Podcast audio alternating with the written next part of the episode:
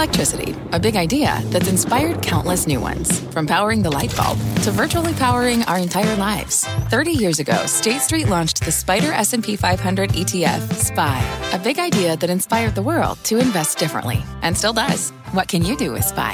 Before investing, consider the fund's investment objectives, risks, charges, and expenses. Visit ssga.com for a prospectus containing this and other information. Read it carefully before investing. SPY is subject to risks similar to those of stocks. All ETFs are subject to risk, including possible loss of principal. Alps Distributors Inc. Distributor.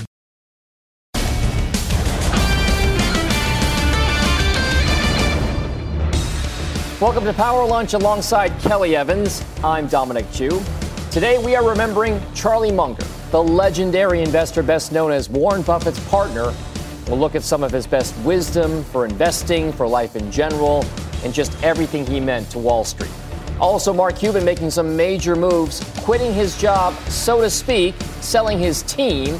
He's going to spend more time with his family, but he may also have bigger plans as well. Kelly. Interesting. Looking forward to that. Let's check the markets, which are near session highs at the moment. Dow's up 134, and it's leading the way today. The S&P is up 10 points for a quarter percent gain, and the Nasdaq trailing, but still up 19. Shares of General Motors are also popping today by about 10 percent. This after the company detailed the impact of those labor deals, saying they'll have enough cash, and as if to prove it, they're raising their dividend and buying back 10 billion dollars worth of shares. And a huge deal brewing in the health insurance space. The Wall Street Journal reporting Cigna and Humana are in talks to combine. You can see big intraday moves in those stocks, which are both negative. Cigna by almost 8% now, Humana by 3.5%. More on that later on.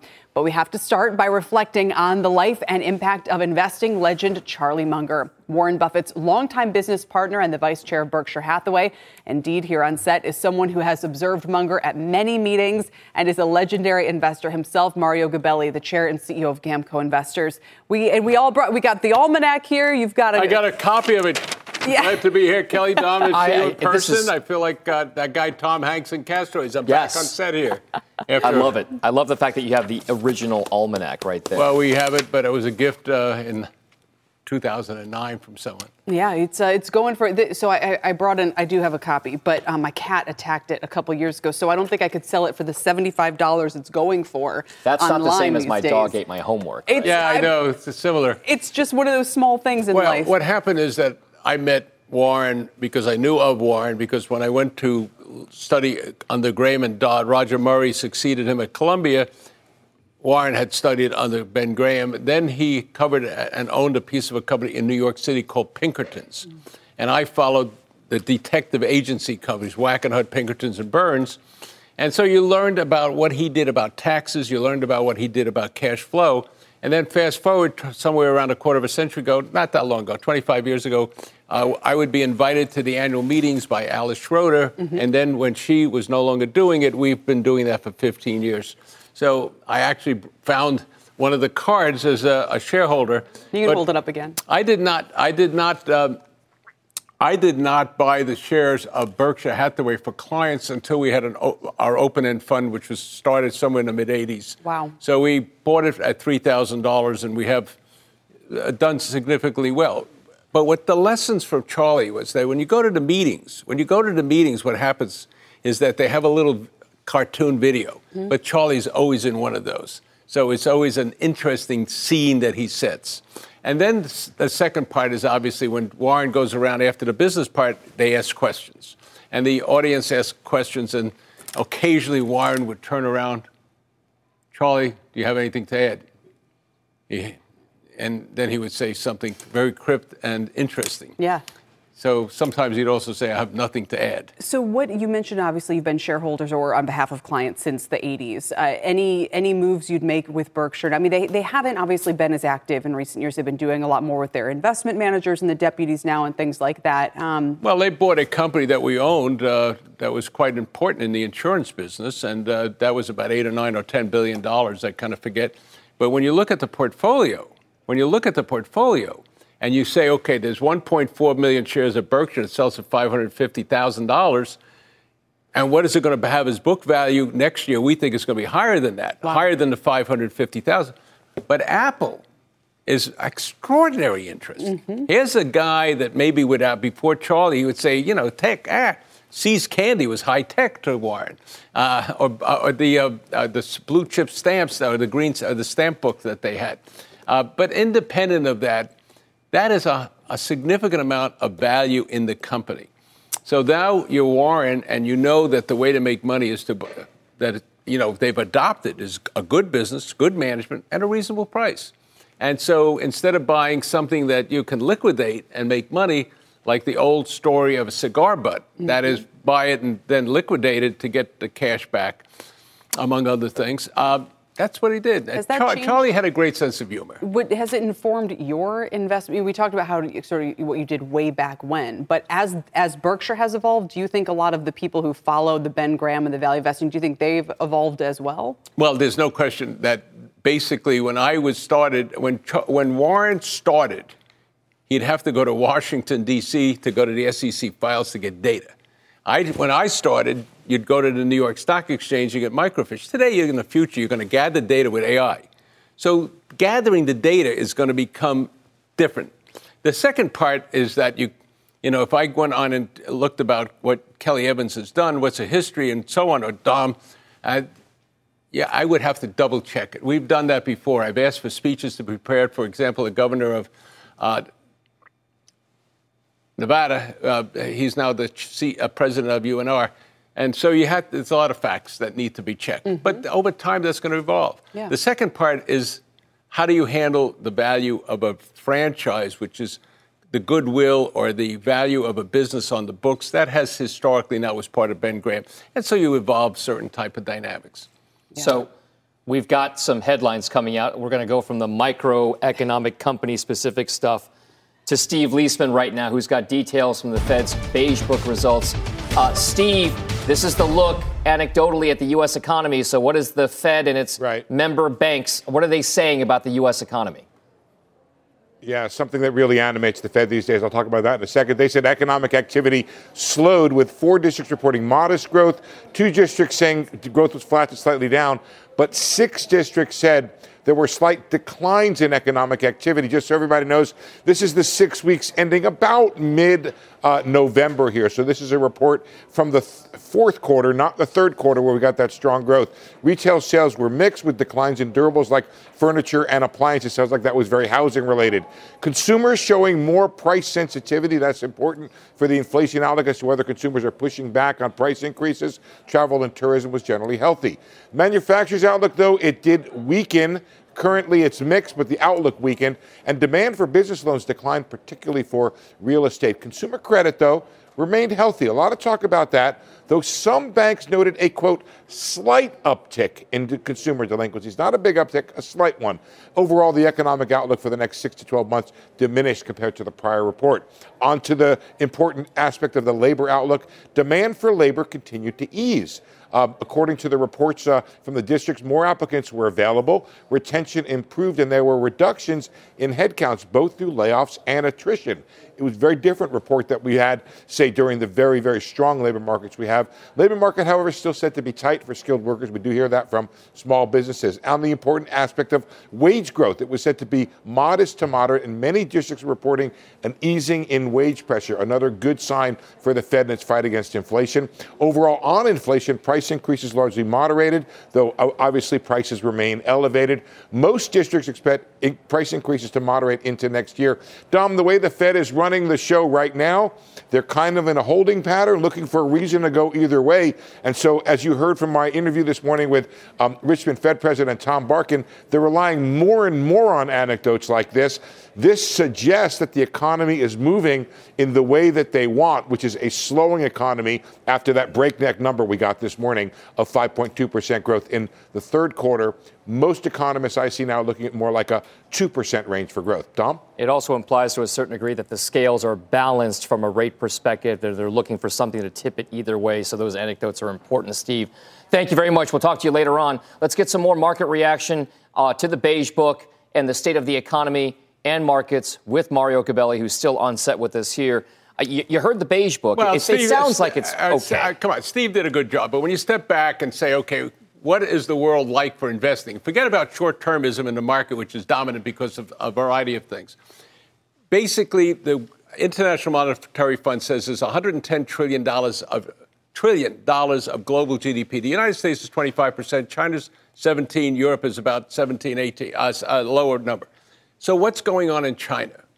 What's going to the implications of that on the global marketplace? What's going on in the United States? You break the U.S. down, consumers 70% plus or minus. Then you got industrial, then you got government spending, and blah blah blah.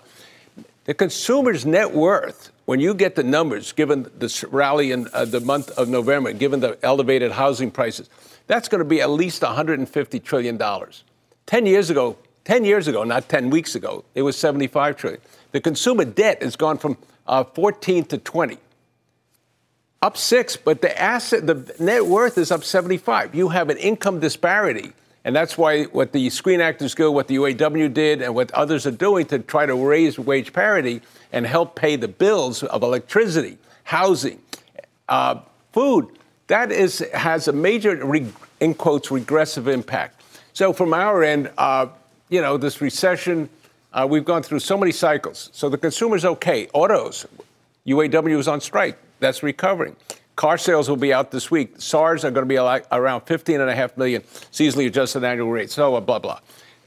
The industrial sector has, every company you talk to in the Midwest, um, reshoring, whether it's in put in Mexico or in the Midwest, and both are happening. You got the CHIPS Act, you got the IRA Act, you got the IIJA Act all of which are coming together. So while you're having the Fed try to reduce aggregate demand, the amount of money that's being put into the system by the government is completely opposite. They're also reducing the amount of uh, money that they have on their balance sheet by 95 billion a month. That's a trillion dollars a year. So you're going to have some tightening, and there's a lot of trade-offs. That's but, the way we see it. Uh, so trade-offs is one thing. Then, if you're talking about the same kind of push into the economy, macro wise, that you're talking about from all the stimulus that's going into the system. At the same time, money is getting taken out or tightened by the central bank yes, and its actions, yes. right? It implies then that there's a, a, a, level or an equilibrium that has been reached. No, uh, no, no, that it's going to be reached. That's I'm going not, to be. Uh, I'm not saying it's there yet because the banks themselves have some issues going back to FASB without getting into accounting dynamics about the banks on held to maturity the fact that the Fed, uh, the 10 years dropped from uh, 5 to 4.30, uh, you know, puts a little extra value on their balance sheet, so it reduces the amount of negative uh, elements on the balance sheet on a mark to market basis. So I don't know what's going to happen. That's not the relevant point. For me, that's all short termism. Okay, when I started in the business, the Dow was 1,000. Wow. 10 years later, 1967, I was a sell side analyst. 10 years later, it was 1,000. Today is 35,000. 40 years now, 40 years from now, when we get together, don't be short term. it's going to be a million. That's an 8.2% CAGR. Right now, if you look at the numbers for the last 100 years, it was 10.2. Do you worry about what Munger said at the meeting this year that he thinks, you know, maybe the next three to five years could be a little yes. bit more challenged? Yes, of course. That you have to think that way, and that's great. And on the other side of the coin, you've got geo. Look, four years ago, if we were here, and I was, Wuhan, what's that? Russia invading? What are you kidding? The bank's having a crisis again. The East crisis, well, that you wouldn't have dismissed as much. And then you have a food crisis, an energy crisis, a water crisis, and all sorts of challenges on a global basis. Mm-hmm. So, what's different? Right. And so, within that framework, if I look at the data for the next uh, X number of years, so it stays flat. You can make a lot of money in the markets by looking at that, by doing simple things like buying specific stocks. So, so let's get right into that because you're, you're, you're at your trade, you're an analyst, you pick stocks, you look at their balance sheets and income statements. What is the opportunity right now? Where is it? Are there specific okay. area? Is it still media? You love media in the past. We agree. Let's start off with a simple A. You talked a little bit about uh, Miriam Adelson selling some of the family money to maybe because they were worried about Macau. Who knows? Mm. They're buying a baseball team. Is it a, a, a basketball, basketball, team? team. Yeah. Mark Cuban's uh, company. So here I want to bring you uh, the Atlanta Braves, publicly traded, $36 BATRK, 61 million shares. And multiply that as $2 billion. We think it's worth a lot more. I think you'll make, uh, and John Malone and Greg Maffei will probably monetize it in some fashion. So batter up. Secondly, the baseball, because of the growth in the Hispanic market, the growth of Hispanic players, the fact that you have a pitch clock, much like we have here, you got to buy it. So you got to buy a baseball team called the Atlanta Braves, and uh, then if you want to buy a basketball team, I think Jimmy Dolan, be, besides being beat up by politicians in New York, is doing a good job. His venture capital play of the sphere has worked for him. Okay, uh, how he monetizes that is work in progress, but it, it, it is really a technical delight.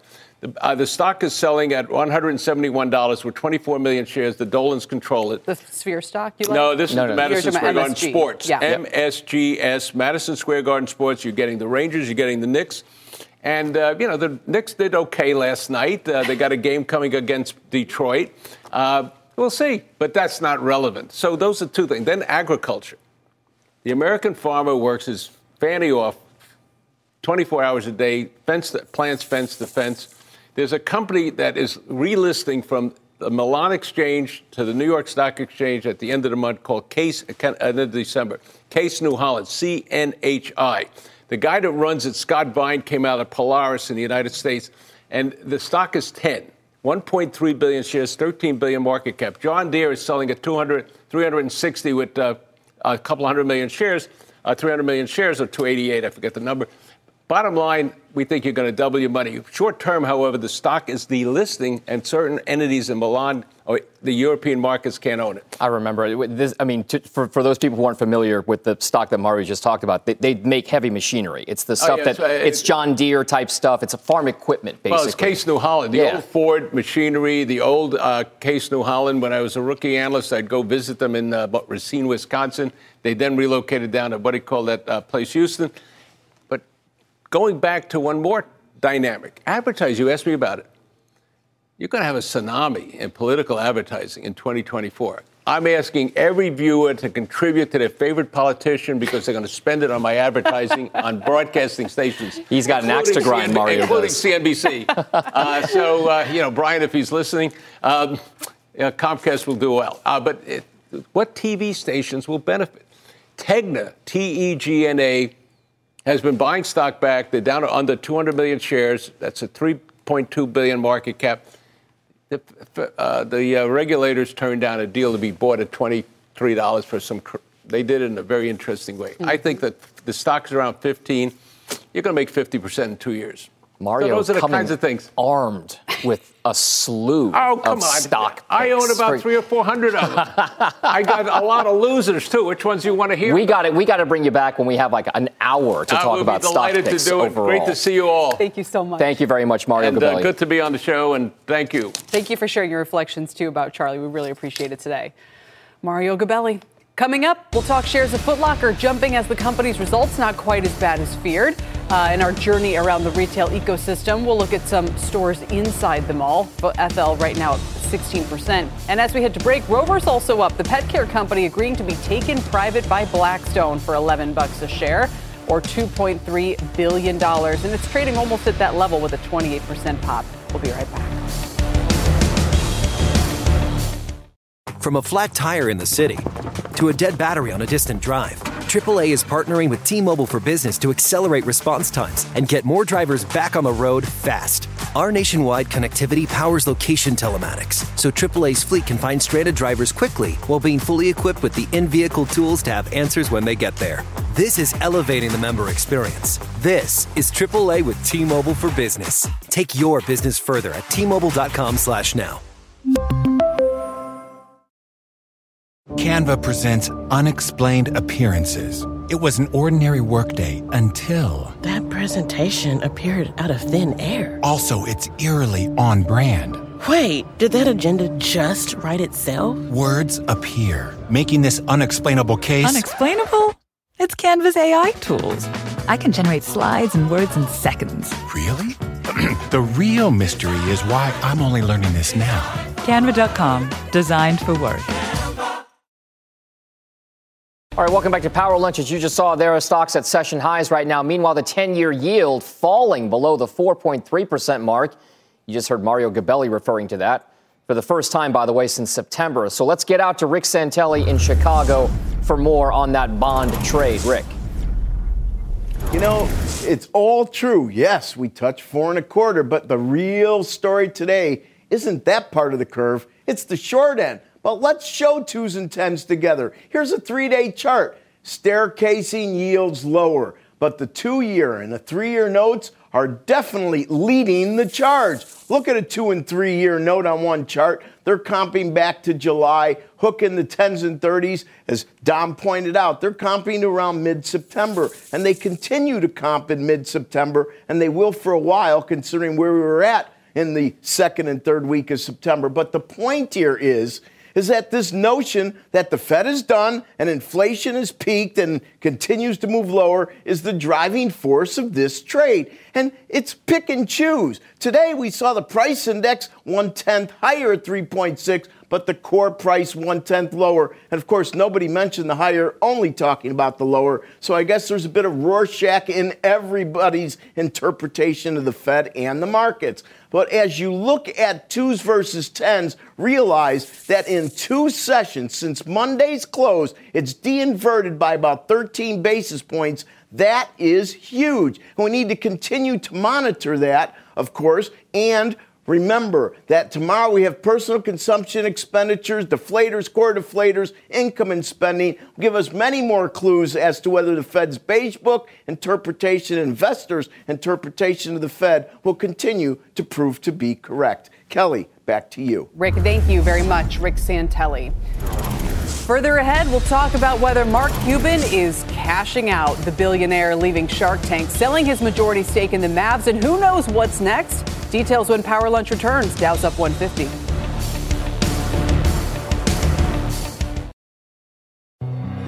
Hi, I'm Ben. I suffer from a condition called writer's block. It strikes when I'm at work. That's why I choose Canva Magic Write. It works fast, generating texts in seconds, thanks to AI. Common side effects include increased productivity, compliments from coworkers, feelings of satisfaction. Now I can say bye bye to writer's block.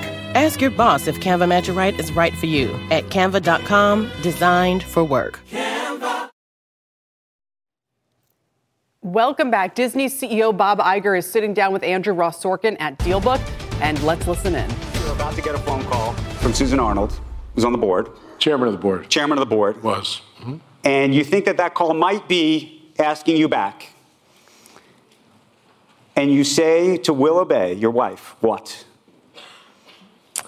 Well, um, I was aware that Susan Arnold, the then chairman, wanted to talk to me, and I got a sense that the board was making a decision to make a change at the CEO level at Disney, and that they might ask me to to step back. And you in. say to her, and I said to Willow, "I'm getting this call.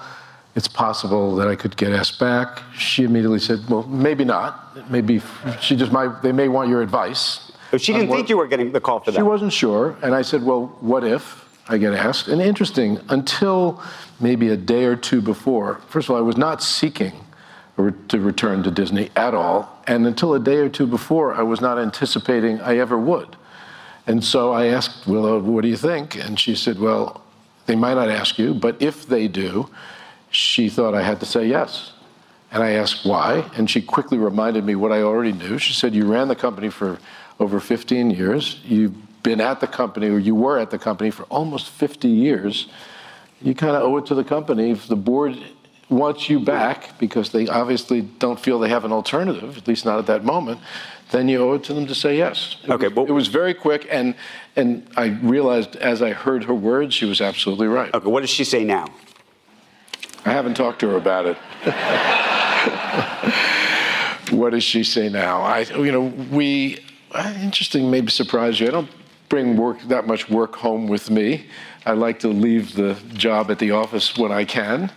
Um, but you didn't I'm, think it was going to be like this. in her work. No, we've had conversations about it being much more challenging than I expected. I've I felt that from the beginning when I came back. Um, but I'm not daunted by it. It's just a lot more work. Nor nor is she daunted on my behalf. You, you said that you didn't want to come back, but you know there's been a lot of reporting that you never really wanted to leave. And even people now say, well, is he really going to leave in, in two years uh, from now again? That you were frustrated. Report, you were frustrated with, with Bob report, Chapek. That reporting is completely inaccurate. Completely. I had been CEO for about 15 years. I said I started the company in 1974 at ABC. It had been around a long time. There were plenty of things in the world that I was interested in that I either wanted to do or wanted to learn more about.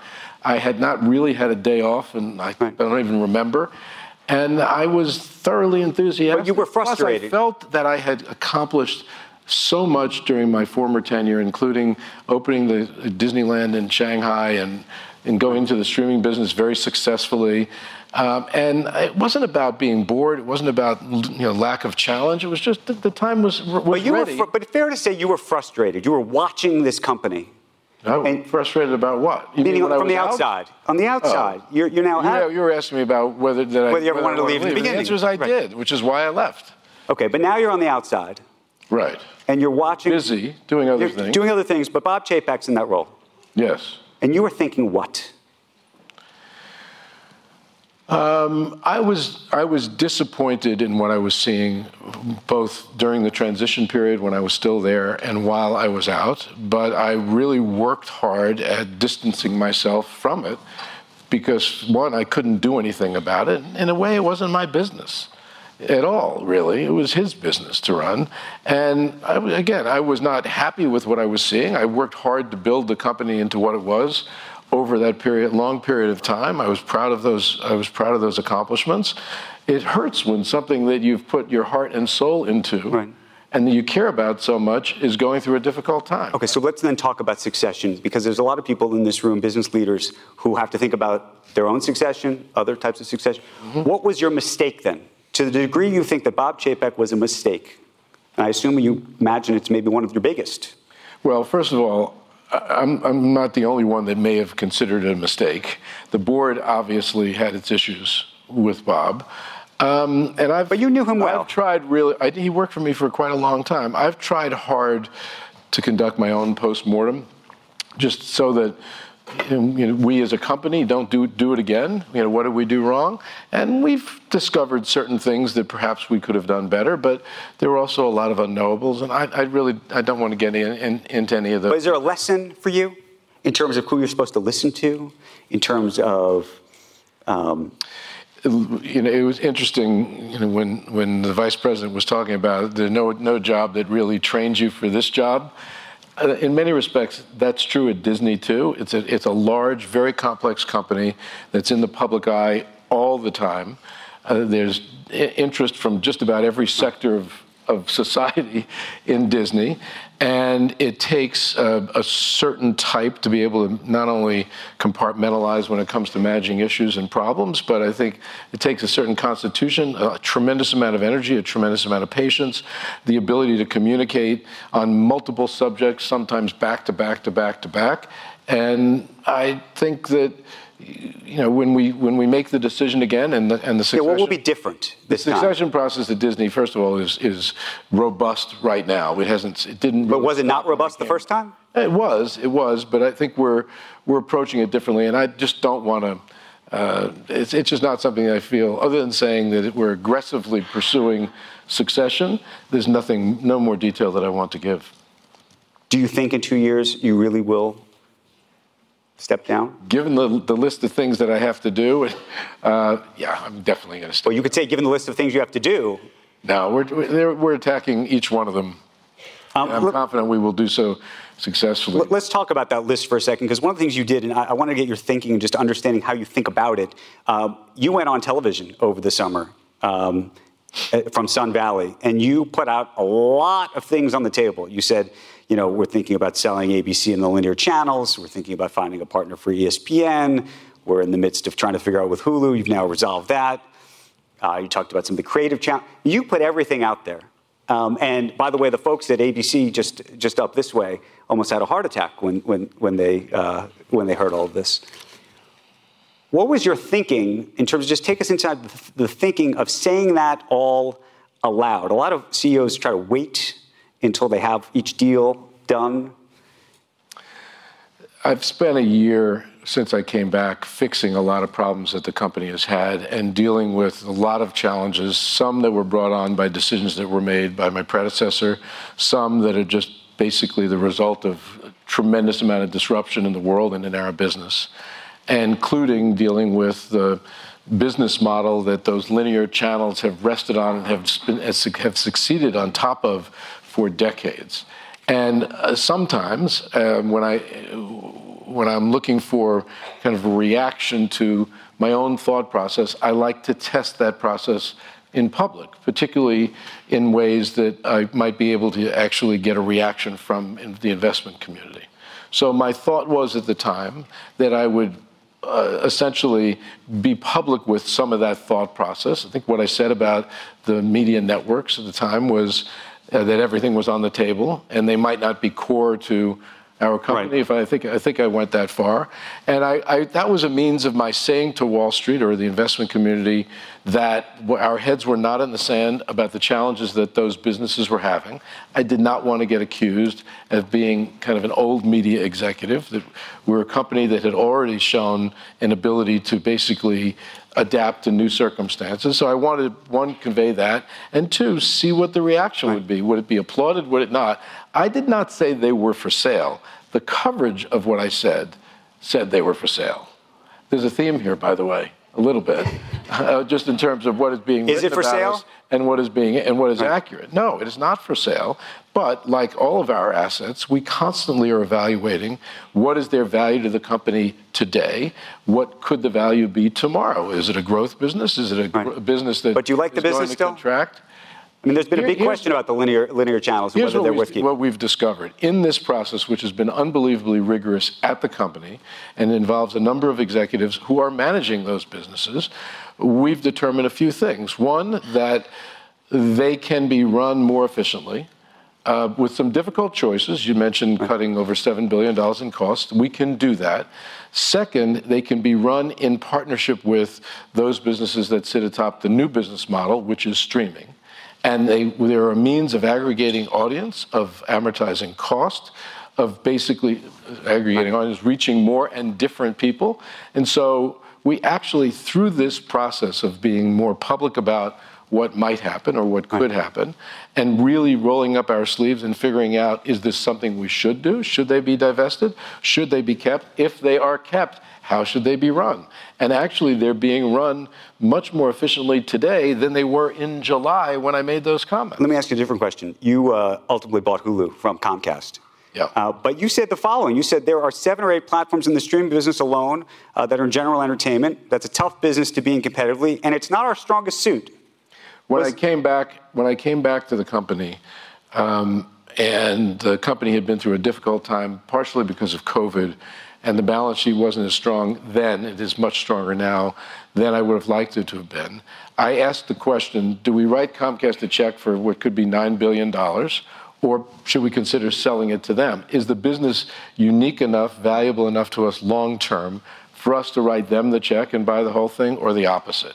And I created a rigorous process to determine what is the right answer to that question.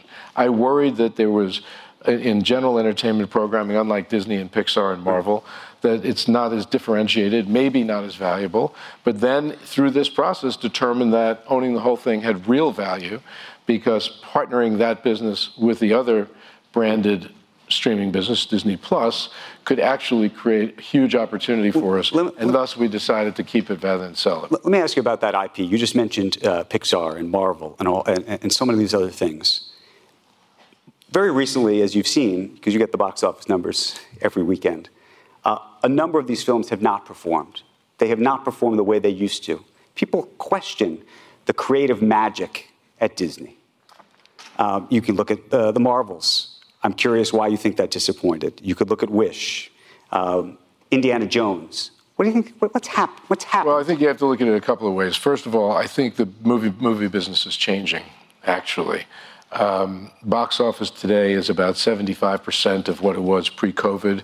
I think we have conditioned the audience to to expect that these films will be on streaming platforms relatively quickly, and that the experience of, of accessing them and watching them in the home is better than it ever was. One, easier to access in terms of the technology. Right. Two, just the just the visuals, you know, better sets in, in, in your living room than than before and a, a, bargain when you think about it. Streaming Disney Plus you can get for seven dollars a month.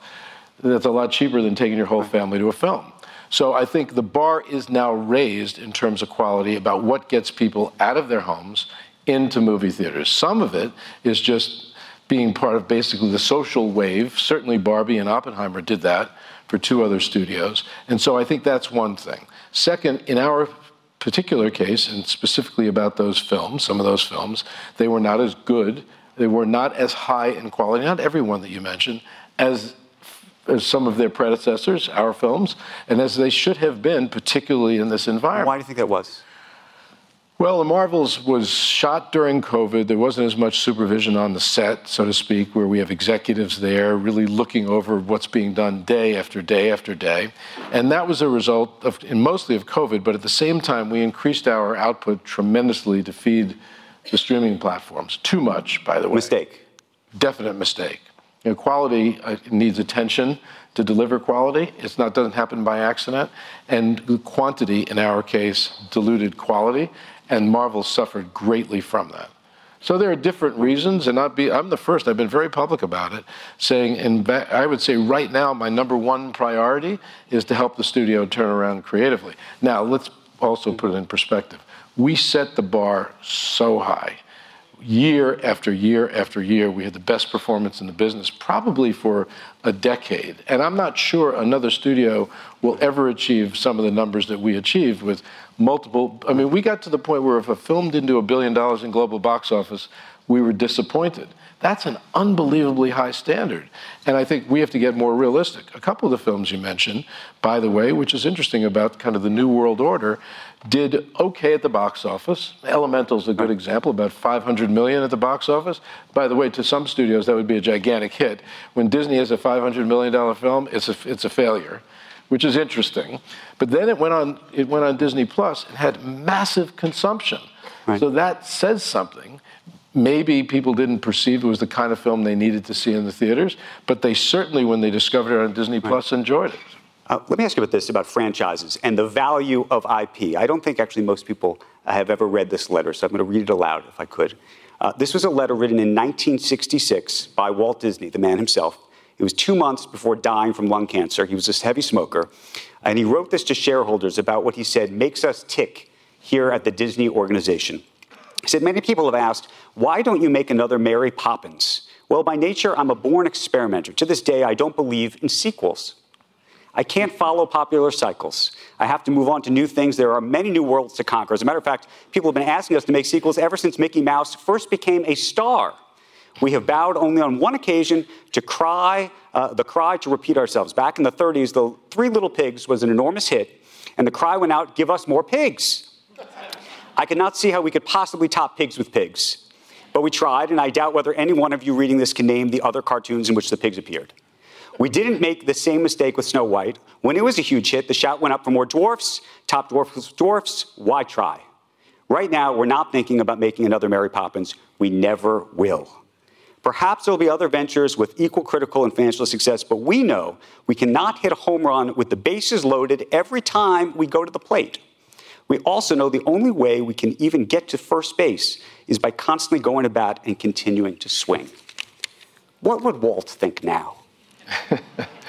um, I'm going to talk to him later. I'll let, maybe I'll let you know. I, um, I actually think about that a lot. We, we um, about five years ago, we put Walt's back, office back together again. Taken of everything, including the order of the books on the shelves, and we decided, kind of as, out of respect for him, we would just return it to what it looked like then. Interesting, you mentioned he was a smoker. It's filled with ashtrays. Wherever you go, there's an ashtray. And every once in a while, I go in, not to smoke, by the way, I don't smoke, but I go into his office just to just sort of, sort of feel the presence. I know that sounds a little weird, but it's kind of a nice way to relax and, and, uh, and appreciate the legacy of the company. And the first thing you really realize if you study Walt is that Walt was unbelievable at adapting to change. First of all, he loved technology, he loved to use technology. And he also knew that the world was not a static place. That was true for his theme parks, that was true for his movies, for television, everything that he did. He was a true innovator. An innovator is someone who never stands still. Now, when that quote, I think you at one point yep. read it to me, and I think the, we had just done a sequel to Mary Poppins. I thought, wow, this is good timing.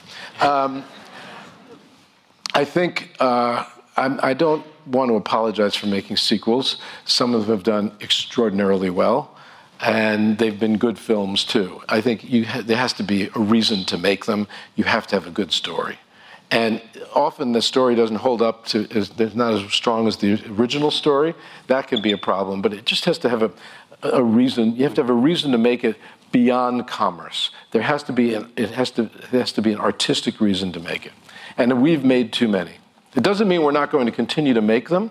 We're, we're making a number of them now, right? As a matter of fact, including to some of our best films, but we will only greenlight a sequel if we believe the story that the creators want to tell is worth. It. Do you think then you can make originals, or do you think that the franchise game is still the? All right, folks, that was Disney CEO Bob Iger speaking with our Andrew Ross Sorkin at the DealBook event. We'll be monitoring those comments. We'll have much more on Power Lunch when we come back after this break. Sometimes less. Welcome back. It's time for the next installment of our Econ Ecosystem series. We've hit the big box stores and the mall operators. Today, we're going inside the mall for a look at the apparel retailers. Morgan Stanley's out with a new note saying Black Friday foot traffic was sluggish, as expected, given the cautious holiday outlook retailers issued earlier this year. American Eagle, Gap, Nordstrom, Victoria's Secret, all up following the holiday. But which names make Morgan Stanley's list of Black Friday winners? Let's ask Alex Straton, equity analyst over at Morgan Stanley the expert on the topic. So let's just start off with a big, bold question Who won and who lost over this holiday shopping weekend? Yeah, I mean, getting right to it, I would say the, the, the winners or the outperformers and the laggards as we saw them. And granted, this is a more limited data set, but on the winners front, we had Aerie, which is a part of the American Eagle portfolio. We had Gap, the banner within the broader Gap portfolio. Hollister, which sits within um, Abercrombie, and then Old Navy. Those are the ones that we saw as winners. And the way that we measure that, to be clear, is that all four had higher line counts despite either unchanged or even lower promotional levels. So what that means is they were able to garner the attention of the consumer without sacrificing margin. So that's how we characterize it as winners can be subjective. I think on the other hand, there were some laggards per the data in our check. Um, and that included American Eagle, Nordstrom, Pink, and Torrid. And really, it's the same type of methodology. And these these two these this group really fell into camps. They either had lower traffic on similar promotions compared to last year, or they had unchanged traffic on higher promotions. So effectively, it's can you drive traffic and how much does that hurt your bottom line as you're doing it? And so I will say this only reflects a single day. Holiday shopping is becoming less concentrated around single days. So it's not a perfect gauge of quarter to date performance, of holiday performance in aggregate. We have a lot to go. We have eight of the 10 largest shopping days ahead of us in the season. So there's much more to go from here. Alex, there's an argument to be made that consumer balance sheets right now are perhaps not as strong as they were a year or so ago because of the dissipation of stimulus money, that sort of thing. On the other hand, comparisons may be easier for some retailers given bloated inventory levels from last year, which have righted themselves this time around. On balance, does it mean that we're net net okay, or does it mean that maybe these retailers have stuff left to do for the rest of the season? Yeah, I mean, it's a great point on where the consumer stands. And I think this is the first time in a number of years because I've, I've been a little bit more optimistic heading into holiday, but I caveat that as cautiously optimistic. And uh, what that means is we do not expect like strong demand or a change in fundamentals for our retailers. Our businesses are continuing to operate and probably will in the fourth quarter at both sales and profitability levels that are below pre COVID trend on average. But really, my more optimistic forecast is a function of a pretty low bar. Our retailers have set a low bar throughout the year and for the fourth quarter so far in the third quarter earnings season. They planned inventory and hiring conservatively from the statistics that we look at. And they're going to benefit from a favorable calendar this year that I think people tend to overlook historically. So when I take that all together, it does feel like the market sentiment could be too bearish on these stocks for what, you know, to use your words, could be an okay holiday. Um, this could really, I mean, lead to a January rally in my space, which, if you might remember, is very similar to the dynamic we witnessed last year on a late inflection in, in holiday trend. One more quick question, Alex, about I think if you cover Kohl's or some of these other with big card businesses, uh, really significant. Mm-hmm what is the disruption of buy now, pay later going to mean for the viability of, of those card businesses going forward? Sure. So the card business is such a tricky subject in my space because there's such limited disclosure. But for some of them, there is real risk around it. Um, we did some work about three or four years ago that suggested that the flow through to EBIT could be almost 100% of the credit card revenue. That means it could wipe out some of our businesses' EBIT that they generate. Now, that might not be the case. They're very cagey around what information they give. Um, and it seems like they have a little bit better of a handle on it as, as they've dove in. So I think that's a key unknown in the space that many investors are are debating, and there's not a great answer. I wish I had a better answer for you, but it's a, a key unknown and overhang given how limited the disclosure is. Yeah, absolutely. Alex, thanks. We appreciate your time today. All Thanks right. for having me. Well, technical support is coming up next. We'll check out, check out the charts, so keep it right here. Power Lunch is back after this. Welcome back to Power Lunch. It's time for our technical support today, and we are looking at three names in the news, and here to chart them is Craig Johnson. He's Piper Sandler's chief market technician. Welcome to you. Thank you for having me back. Appreciate three, it. Three good stories here. Let's start with General Motors. A lot of uh, news today on the share buybacks. Shares are up 10%. What do you see? I think this is a stock that's going to take some more time. When you look at the shares of General Motors, all you're doing is having a pretty good relief rally back up to the 50 and 200 day moving averages. And that's all it is, is just a relief rally. More time required from my perspective on this stock. More time. So you're not okay. I know we see there those what those lines that you're following are the moving averages. Yeah, so we're following the moving averages right here. We are at the sort of resistance level right here, and then we've got another support level right here. All we've seen, Kelly, is a move back up into this sort of area here. I would not expect that this stock would do anything more than perhaps fail here and roll back over. There's certainly challenges to be had. The share buyback is clearly helping, but from my perspective, there's better stocks to buy than this at this point in time. In autos? Uh, not necessarily in autos, Right. but Tesla, I would say, looks more constructive. But I would say some of the retailers that you were just discussing, like Abercrombie and Fitch, great looking charts. Really? Still continue to look quite constructive. All right, so let's go elsewhere in the news. We got some stuff on Cigna and Humana maybe getting together to try to compete with the 800 pound gorilla, which is United Health, when it comes to just about everything health insurance. So mm-hmm. is UNH, Dow component, heavy, heavy influence on the market, a stock that you would buy or sell now? At this point in time, I'm going to put that as a hold also. The reason I am is because when I look at this chart, you're just sitting here consolidating. I would be a buyer if we could finally break out above that sort of resistance level at $550.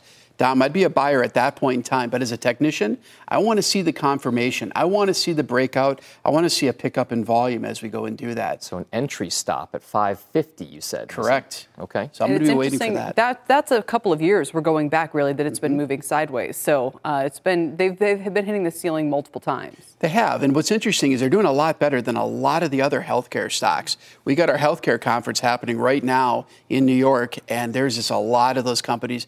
They're still trending lower. And at this point in time, this is a pretty good relative outperformer. It's but, true.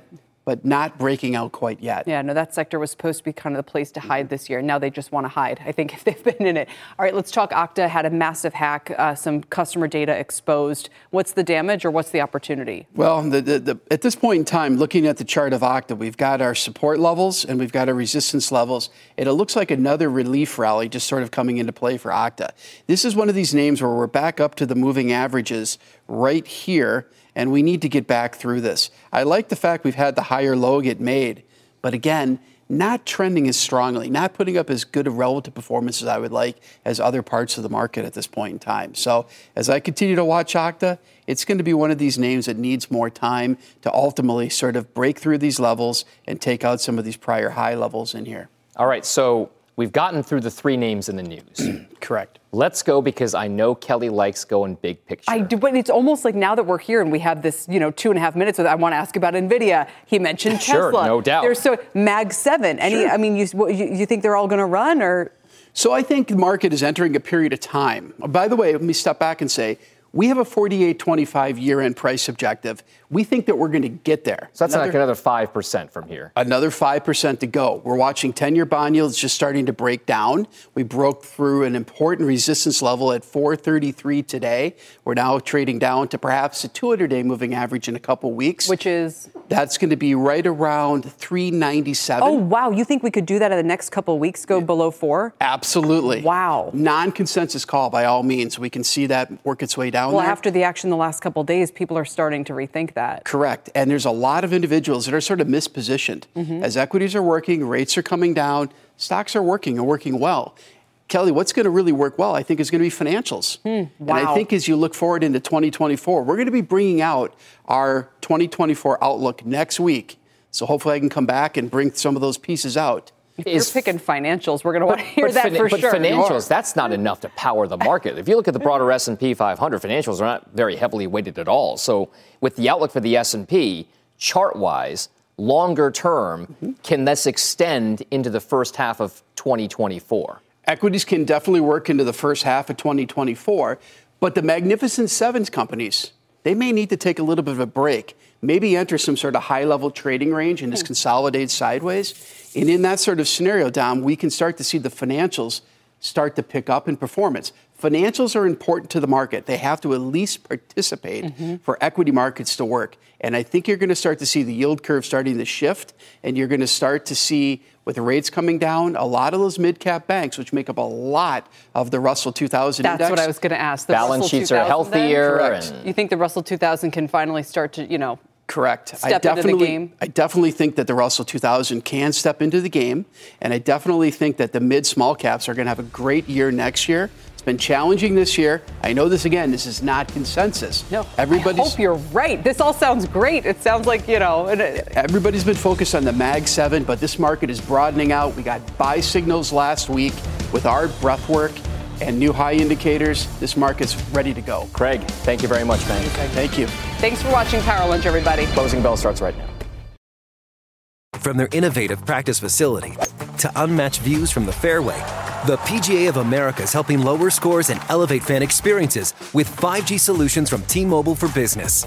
Together, we're using AI powered analytics to expand coaching tools and bringing fans closer to the pros with 5G connected cameras. This is game changing innovation. This is the PGA of America with T Mobile for Business.